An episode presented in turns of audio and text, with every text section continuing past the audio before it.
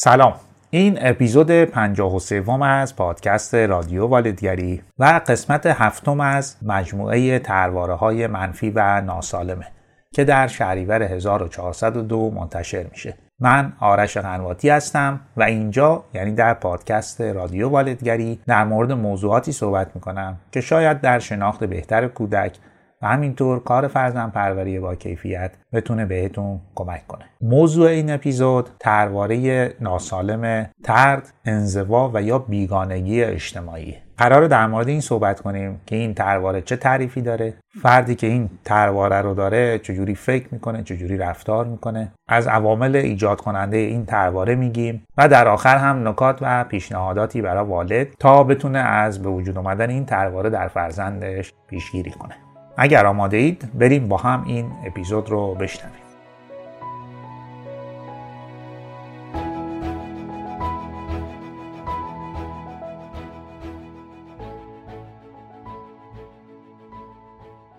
خب، طرحواره پنجمی که قراره در موردش صحبت کنیم، طرحواره انزوای اجتماعی یا طرد اجتماعیه. این طرحواره آخرین طرحواره از حوزه یا گروه طرحواره‌های بریدگی و طرده. بگفتیم توی این گروه از طرحواره ها فرد با منبع امنیت و منبع عشق و محبت و صمیمیت و در کل احساس تعلق مسئله و مشکل داره، یعنی فکر میکنه نیازهاش توی این زمینه ها به اندازه کافی برآورده نشده و اون احساس تعلق و امنیتی که در رابطه با افراد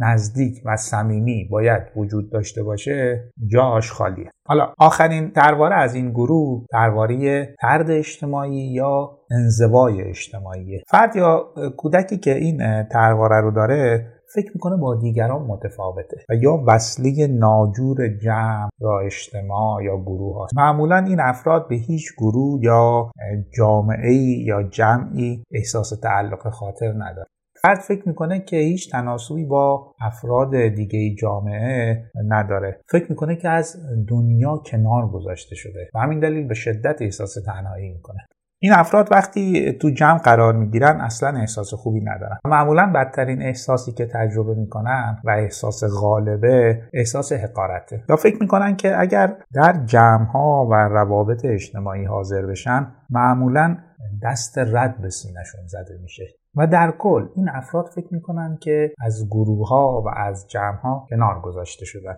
به چهار دلیل اصلی: چون با دیگران فرق دارن، چون اونقدر دلربا، اونقدر جذاب یا خوشایند نیستن، چون مهارت‌ها و توانمندی‌های لازم اون سن و سال یا اون موقعیت رو ندارن، یا چون جایگاه و منزلتی در مقایسه با افراد دیگه براشون وجود نداره. همین دلیل ترس از قضاوت شدن توسط دیگران یه بخش اصلیه، یه بخش مهم و جدایی ناپذیر این طلسم، این طرحواره است. ترس از قضاوت درباره هوش و توانایی‌های فکری، درباره توانمندی‌های جسمی، حرکتی یا ورزشی یا مهارت‌های اجتماعی، ترس از قضاوت در مورد جایگاه و منزلت اجتماعی و یا ترس از قضاوت در مورد شغل. به دلیل اینکه این افراد ترس از قضاوت در مورد این چند جنبه‌ای که الان گفتم دارن، معمولا خودشون رو از موقعیت‌های اجتماعی دور می‌کنن و عملاً دست به خطر و ریسک نمی‌زنن. البته این هم بگم بعضی از این افراد تو روابط صمیمانه هیچ مشکلی ندارن، یعنی فرد ممکنه رابطه صمیمانه با یک دوست داشته باشه یا رابطه صمیمانه با اعضای خانواده یا همسر و حتی فرزندان. وقتی بحث جمع و گروه بشه دیگه راحت نیست، چون فکر میکنه برای جمع و گروه جالب و جذاب و پذیرفتنی نیست. مثلا این افراد اگر بین همکلاسی‌های مدرسه یا دانشگاه مراسمی یا مهمانی برگزار بشه یا شرکت نمی‌کنن، یا اگر هم شرکت کنن تو اون موقعیت رنج خیلی زیادی می‌کشن و خیلی اذیت میشن. یا مثلا اگر توی سازمان یا محیط کارشون یک مهمانی یا مراسمی برگزار بشه همین وضعیت وجود داره. به ویژه وقتی که توی محیط کار با فرد خاصی هم صمیمی نباشن، رابطه نزدیکی با کسی نداشته باشن. و همین دلیل وقتی که به اون موقعیت اجتماعی مثلا یک مهمانی سازمانی فکر میکنن، از این که اونجا نمیتونن خودشون رو وارد جمع یا گروهی بکنن، خیلی موقع اصلا باعث میشه قید این مهمانی‌ها رو بزنن، چون نمیتونن تحمل کنن که اونجا بخوان تنها بمونن و توی هیچ گروه یا جمعی نتونن خودشون رو جا بدن. ترا بیشتر افرادی که این طرحواره رو دارن اینجوریه که انگار هیچ تعلق خاطری به هیچ جمعی ندارن. تنهایی که این افراد تجربه میکنن با تجربه های تنهایی افرادی که این طرحواره رو ندارن اصلا قابل مقایسه نیست. همین دلیل این افراد به شدت مستعد مشکلات قلبی، تنفسی، انواع سردردها، مشکلات خواب و همینطور افسردگی هستند. حالا اینکه چقدر این باورهایی که این افراد دارن و این طرحواره‌ای که دارن درست یا غلطه، خب باید سنجیده بشه. در بیشتر مواقع طرحواره فرد یا باور فرد به ویژه در بزرگسالی میتونه غلط باشه. به ویژه در مورد این طرحواره، یعنی فرد به غلط فکر کنه که وصله ناجور جمعه یا از طرف دیگران پذیرفته نمیشه. هرچند در بعضی موارد هم طرحواره میتونه درست باشه. اما افرادی که این طرحواره رو دارن معمولا به سه شکل یا با سه الگوی رفتاری با طرحواره‌شون مقابله میکنن. یک، تسلیم طرحواره میشن، میپذیرن که با دیگران فرق دارن و تو هر جمعی که وارد میشن به جای توجه و تأکید روی شباهت‌ها با افراد دیگه بیشتر روی تفاوت‌ها تمرکز دارن و همین دلیل خیلی زود هم پیدا میکنن تفاوت‌ها و اختلافات با دیگران رو و به این نتیجه میرسن که درسته دیگه، من واقعا با دیگران فرق دارم. الگوی دوم، الگوی اجتناب و کناره‌گیری، یعنی اصلا تو موقعیت اجتماعی قرار نمیگیرن و بیشتر سعی میکنن در تنهایی خودشون زندگی کنن و یا با افراد نزدیک نزدیک و امنی که سالها با اونا بودن. و الگوی سوم، جبران افراطیه، یعنی تو این الگو فرد سعی میکنه به هر شکلی شده خودش رو تو جمع‌ها و گروه‌ها جا بده. مثلا تو جمع‌ها به چیزای خودش رو علاقه‌مند نشون بده که اصلا علاقه‌ای نداره یا همه جوره با جمع همراهی بکنه، حتی وقتی که اون جمع کارهای نادرست و غیر اخلاقی انجام میده. و یا مثلا تو مهمانی‌ها به شکل خیلی ناشیانه سعی میکنه مجلس گرمکن باشه، با داستان‌هایی که تعریف میکنه، با جوک‌هایی که تعریف میکنه. ولی چون جزئیات این کار رو نمیدونه، ظرافت این کار رو نمیدونه و به قول معروف قواعد بازی رو بلد نیست، بیشتر برای خودش امتیاز منفی درست میکنه تا مثبت، اینکه دیگران رو بتونه به سمت خودش جذب کنه. پس فردی که این طرحواره رو داره فکر میکنه که وصله ناجور جمعه، وصله ناجور اجتماع و در گروه‌ها و جمع‌ها جا و جایگاهی نداره و معمولاً از احساس تنهایی رنج میکشه و معمولا هم به سه شکل با این طرحواره برخورد میکنه. یا تسلیم طرحواره میشه و میپذیره که من با دیگران خیلی فرق دارم و برای دیگران پذیرفتنی نیستم. دو، اجتناب و کناره‌گیری میکنه از موقعیت‌های اجتماعی و جمع‌ها و گروه‌ها. و سوم، دست به جبران افراطی میزنه، یعنی به شکل خیلی ناشیانه سعی میکنه که خودش رو عضو گروه‌ها و جمع‌ها کنه. خب اما قسمت دوم این اپیزود که قراره به عوامل و ریشه های ایجاد این طرحواره بپردازیم، این که طرحواره طرد اجتماعی یا انزوای اجتماعی چطوری به وجود میاد و چه عواملی توی به وجود اومدن این طرحواره دخیلن. کلا توی این طرحواره کودک یا فرد به این نتیجه میرسه که با بقیه متفاوته، مثل بقیه نیست و نمیتونه توی جمع‌ها یا گروه‌ها قرار بگیره یا خودش رو جا بده و یا اگر هم در این جمع یا گروه‌ها قرار میگیره احساس خوبی نداره. و همین دلیل کودک به این نتیجه میرسه که از جمع و گروه‌های همسالان یا طرد شده یا دور افتاده و یا احساس بیگانگی میکنه باهاشون. دنیای همسن و سالانی که باهاشون در تماسه رو خیلی نمیفهمه، خیلی درک نمیکنه یا شاید حتی برای جالب و جذاب نیست. احساس میکنه مثل اونا نیست و اون ارتباط لازم رو نمیتونه باهاشون ایجاد کنه. حالا این برمیگرده به تجربه های کودک و اتفاقاتی که براش پیش اومده که من در ادامه میخوام به این تجربه ها و اتفاقات اشاره کنم. اول تجربه مسخره شدن، آزار دیدن، دست انداخته شدن و طرد از طرف همسالان به چند دلیل. یک،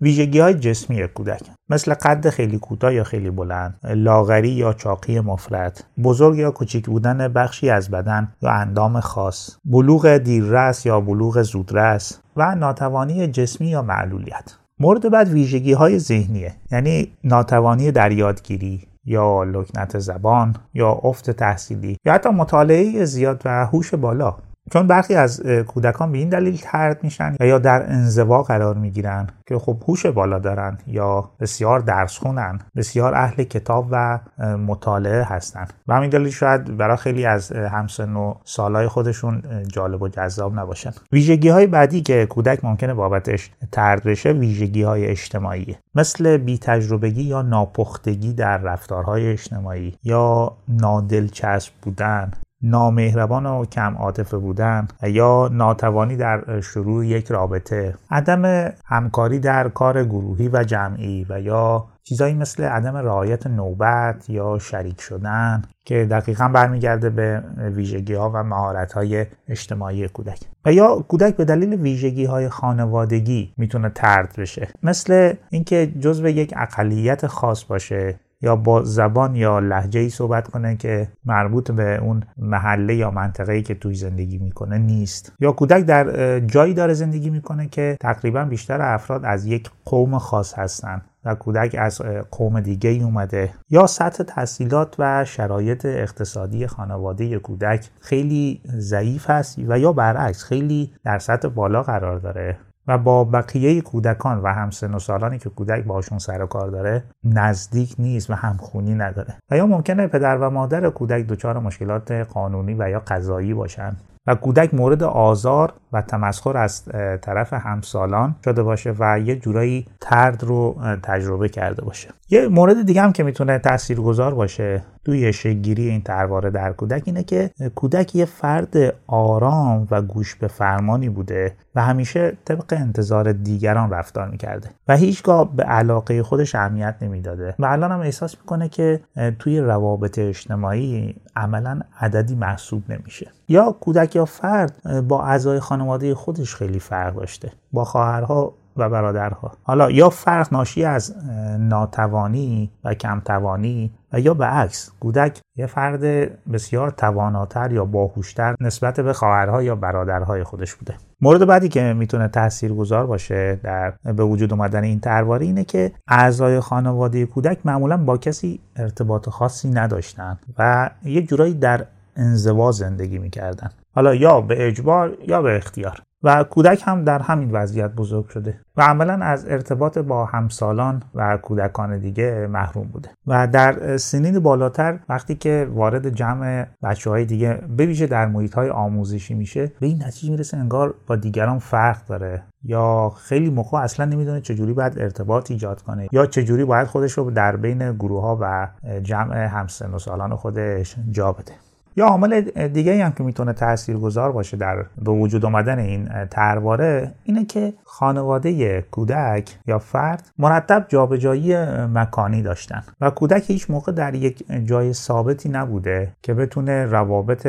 عمیق و بلند مدتی برای خودش به وجود بیاره و انگار کودک همیشه باید رابطه ها رو از نو بسازه و وقتی که جابجایی مکانی اتفاق میفته کودک به این نتیجه میرسه که انگار دیگه عضو هیچ گروه و جمعی نیست و تک و تنها افتاده، چون برای خیلی از کودکان وارد شدن به جمع و گروه های همسن و سال کار ساده ای نیست، در حالی که بعضی از کودکان این کار رو به راحتی انجام میدن، برخی دیگه از کودکان این کار براشون بسیار سخته و خیلی طول میکشه تا خودشون رو در یک جمع و گروه جا بدن و این جابجایی های مکانی خیلی موقع باعث میشه که کودک اون جمع و گروهی که به سختی خودش رو تونسته در اون جا بده و یه عضوی از اون گروه بشه رو از دست میده و در مکان جدید میتونه تا مدت‌ها تنها باشه و طرد اجتماعی رو عملاً تجربه کنه. خیلی وقتا میبینیم که این کودکان توی مکانهای جدید به ویژه زمان بازگشایی مدارس مشکلات مدرسه رفتن پیدا میکنن، چون به سادگی نمیتونن ارتباطات جدید ایجاد کنن. فضای تازه برایشون بسیار سنگین و بسیار طاقت فرساست و عملاً کودک انزوا و یا بیگانگی اجتماعی رو توی این مکان جدید تجربه میکنه و علائم اضطراب یواش یواش سر و کله‌اش پیدا میشه، مثل دلدرد و سردرد و و حالت تهوع و عدم تمایل کودک به مدرسه رفتن. این عواملی که الان گفتم میتونه طرحواره طرد اجتماعی یا انزوای اجتماعی رو در کودک و فرد شکل بده. خب مثل اپیزودهای قبلی مجموعه طرحواره‌های ناسالم توی قسمت سوم بحثمون میریم سراغ یک سری نکات و پیشنهاد که اگر والد هستید و میخواید از به وجود آمدن این طرحواره در فرزندتون پیشگیری کنید بتونید ازش استفاده کنید. نکته اول اینه که بعضی کودکان برای جا دادن خودشون توی جمع و گروه همسن و سال خیلی مشکلی ندارن، ولی بعضی از بچه‌ها مشکل دارن. یعنی باید بعضی بچه‌ها رو کمکشون کرد تا بتونن وارد جمع همسن و سالای خودشون بشن، حالا با هر راه و ترفندی که وجود داره. یعنی اگر کودک رو به حال خودش رها کنید معمولا نمیتونه وارد جمع بشه. دو اینکه باید برای کودک دوست و همبازی پیدا کرد یا اصلا دوستی برای کودک به وجود آورد. بازم میگم بویژه برای کودکانی که خودشون نمیتونن به سادگی دوست پیدا بکنن یا خودشون رو وارد جمع بکنن، رابطه دوستانه باید شکل داد، حالا هر جوری که میشه. وقتی که رابطه بین کودک و یک کودک دیگه شکل گرفت، میشه کودکان سوم و چهارم رو به تدریج وارد این رابطه کرد و یک جمع و گروه در واقع هم سن و سال به وجود آورد. اینجوری کودک تجربه در جمع و گروه بودن رو از همون ابتدا در زندگیش داره و اگر در سالهای بعدی یه جایی نتونست وارد جمع و گروهی بشه یا حتی مورد طرد قرار گرفت، این تجربه یا تجربه‌ای که قبلا در گروه و جمع داشته میتونه خیلی کمکش کنه که این طرحواره شکل نگیره. چون طرحواره اینه که کودک به این نتیجه میرسه که من در کل با بقیه فرق دارم یا منو نمیپذیرن یا من خواستنی نیستم برای گروه و جمع. اون تجربه قبلی کمکش میکنه که اینو موقت بدونه و به این نتیجه برسه که خب ممکنه در جمع‌های بعدی بتونه خودش رو جا بده یا او رو بپذیرن. واقعا یکی از پایه‌های اصلی و اساسی احساس خوب در کودکان اینه که آیا جزو جمع و گروه همسن و سالی هستن یا نیستن، که اگر نباشن میتونه احساسات منفی زیادی در کودک تولید کنه و مشکلات روانی و عاطفی براش به وجود بیاره. همین دلیل این موضوع که برای کودک باید دوست درست کرد و روابط اجتماعی و گروهی براش به وجود آورد، یعنی کمکش کرد که به وجود بیاره، خیلی خیلی موضوع مهمیه که اگر هر چقدر وقت و انرژی و حتی پول براش بذارید و هزینه کنید، جای دوری نرفته و سرمایه‌گذاری بزرگی برای فرزندتون انجام دادید. مورد سوم آموزش برخی از مهارت‌های اجتماعی به کودک، مثل درخواست کردن برای وارد شدن به جمع دیگران یا وقتی که تو جمع کودکان هست بتونه نوبت رو رعایت بکنه یا وسایلش رو با دیگران شریک بشه یا با دیگران تو کارها همکاری بکنه و خیلی جاها لازمه که کوتاه بیاد، از مواضع خودش عقب نشینی کنه. اینا کمکش میکنه که بتونه تو جمع بچه‌ها بمونه و بچه‌ها به دلیل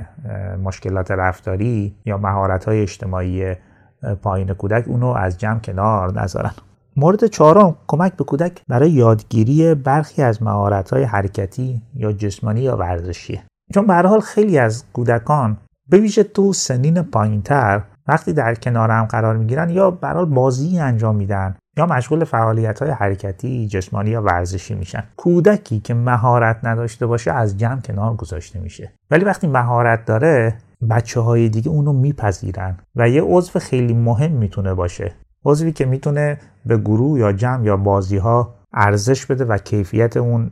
در واقع جمع، گروه یا بازی رو بالا ببره. مورد پنجم نترسوندن کودک از دیگرانه، اینکه دیگران یا کودکان همسن و سالش خیلی بدن، اونا بچه‌های خوبی نیستن و کودک هم به این نتیجه برسه که فقط من خوبم و بقیه بچه‌ها خیلی بدن، پس من نمیتونم با اونا ارتباط داشته باشم. یعنی خیلی مخابره بین کودکان به هر حال مسائلی یا مشکلاتی وجود میاد، کودکان همسن و سال، که کودک میتونه با یه مقدار تاب‌آوری و کوتاه اومدن ازشون بگذره. ولی خیلی موقع کودک میاد پیش پدر و مادر شکایت میکنه از رفتار بد بقیه بچه‌ها و پدر مادر به جای اینکه کودک رو کمک کنن که چطور باید در جمع و گروه مسائل و مشکلاتش رو حل بکنه و فکرش رو تغییر بدن، مهارت یادش بدن، با یه جمله که دیگه نمیخواد باشون بازی کنی ولشون کن، اینا بچه‌های بدی هستن. و دقیقاً کودک به این نتیجه میرسه که تنها بچه خوب منم، بقیه بچه‌ها همه بدن. اینجاست که کودک میتونه تنها بمونه و عملاً عضویت در جمع و گروه‌های همسن و سال خودش رو از دست بده. همینطور که در قسمت عوامل ایجاد کننده گفتم، بعضی وقتا علت این که کودک دچار این طرحواره شده اینه که خانواده جابجایی مکانی زیادی داشتن و کودک نتونست اون روابط پایدار رو با کودکان دیگه به وجود بیاره و عملا بعد از مدتی خودش رو عضو هیچ گروه و جمعی نمیدونه. حالا پیشنهاد اینه که اگر جابجایی بل اجبار خوب انجامش باید داد، اگر به اختیاره شاید بهتر اونقدر جابجایی صورت نگیره، جابجایی مکانی، به ویژه وقتی که کودک تونسته روابطی برای خودش ایجاد کنه، عضو گروه و جمعی بشه. چون برای بعضی کودکان همینطور که قبلا گفتم ایجاد چنین روابطی و جا دادن خودشون در جمع و گروه کار ساده‌ای نیست. برای بعضی بچه‌ها خیلی راحته، ولی برای بعضی از کودکان این کار به سختی اتفاق میفته. و همین دلیلی که خیلی از کودکان رو می‌بینیم که وقتی این جابجایی‌ها اتفاق میفته دچار استراب و افسردگی میشن. پس اگر امکان داره جابجایی اونقدر صورت نگیره وقتی که کودک تونسته جایگاهی برای خودش به وجود بیاره، و اگر هم به اجبار صورت گرفت در صورت امکان باید روابط کودک با اون جمع و گروه حفظ بشه، حالا به هر صورتی، از طریق تلفن یا هر مدتی یک بار کودک رو پیش اون بچه‌ها برد، اگر مثلا جایی بازی میکنن، ورزشی میکنن یا حتی دور همی چیزی دارن، کودک رو باید برد تا اون ارتباط حفظ بشه. چون یا بعضی وقتا میشه از طریق پیام رسان هایی که به حال وجود داره کودک اون ارتباطش رو با جمع و گروه قبلی خودش حفظ کنه. اینجوری اگر تا مدت ها نتونه در مکان جدید روابطی برای خودش ایجاد کنه، این روابط قبلی پشتوانه بسیار بسیار خوبی از نظر روانی و عاطفیه تا بتونه این دوران رو تاب بیاره و ازش بگذره و روابطی برای خودش به وجود بیاره. نکته آخری که باید بگم اینه که کودک و یا بهتر بگیم شخصیت انسان در انزوا و کنارگیری از دیگران رشد نمیکنه. اینکه ما کودک رو بخوایم فقط و فقط پیش خودمون نگه داریم و احساس کنیم اونجا جاش خیلی امنه و ارتباط با کودکان دیگه خیلی جالب نیست، اونا رفتارهای بدی دارن یا چیزهای بد بهش یاد میدن، این عملا محروم کردن کودکه و شاید آماده کردن کودک برای اینکه طرحواره ناسالم، طرد اجتماعی و یا انزوای اجتماعی در ساختار ذهنی و روانیش شکل بگیره. هرچند ما کودک رو ترغیب میکنیم که عضو جمع و گروه ها بشه، ولی از طرف دیگه باید این آموزش رو هم بهش بدیم که فردیت خودش رو حفظ کنه و برده و بنده افراد گروه نشه. چون همیشه خطری برای افرادی که طرد شدن یا در کل این طرحواره رو دارن اینه که جذب گروه‌های ناسالم و گروه‌های بزهکار بشن و یا حتی گروه‌های تبهکار که خیلی هم اتفاق افتاده دیگه. یعنی توی فیلم‌ها و سریال‌ها هم معمولا می‌بینیم کسانی که طرد اجتماعی رو تجربه کردن، دور افتادن یا با محیط اطرافشون احساس بیگانگی میکنن، تومه خیلی خوبی هن برای گروه های تبهکاری و گروه های بزهکاری. و اونجا اتفاقی که میفته اینه که فرد باید پیشتن خودش رو، فردیت خودش رو زیر پا بذاره و هر آنچه که گروه و یا افراد رد بالاه گروه میگن بپذیره و انجام بده. البته این موضوعی که گفتم خیلی برمیگرده به پرورش و تعلیم تربیت خود والدین و اینکه بین استقلال برای کودک و صمیمیت و نزدیکی با دیگران چقدر تونستن تعادل ایجاد کنن و این رو در کودک پرورش بدن و بکارن که در اپیزودهای بعدی مفصل به اون میپردازیم. خب این یه کلیاتی بود در مورد طرحواره ناسالم و منفی طرد و یا انزوای اجتماعی. گفتیم افرادی که این طرحواره رو دارن چه ویژگی‌هایی دارن، چه جوری فکر میکنن، از ریشه یا ریشه‌های این طرحواره گفتیم، اینکه این طرحواره چجوری به وجود میاد، عواملش چی هستن و در نهایت چند نکته و پیشنهاد برای والد تا از به وجود آمدن این طرحواره در ساختار روانی و ذهنی فرزندش بتونه پیشگیری کنه.